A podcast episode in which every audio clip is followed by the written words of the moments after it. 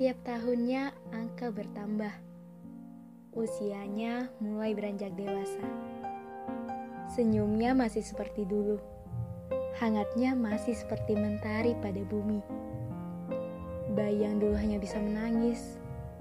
Bayi yang dulu hanya bisa mengoceh tanpa berkata. Bayi yang dulu belajar berjalan.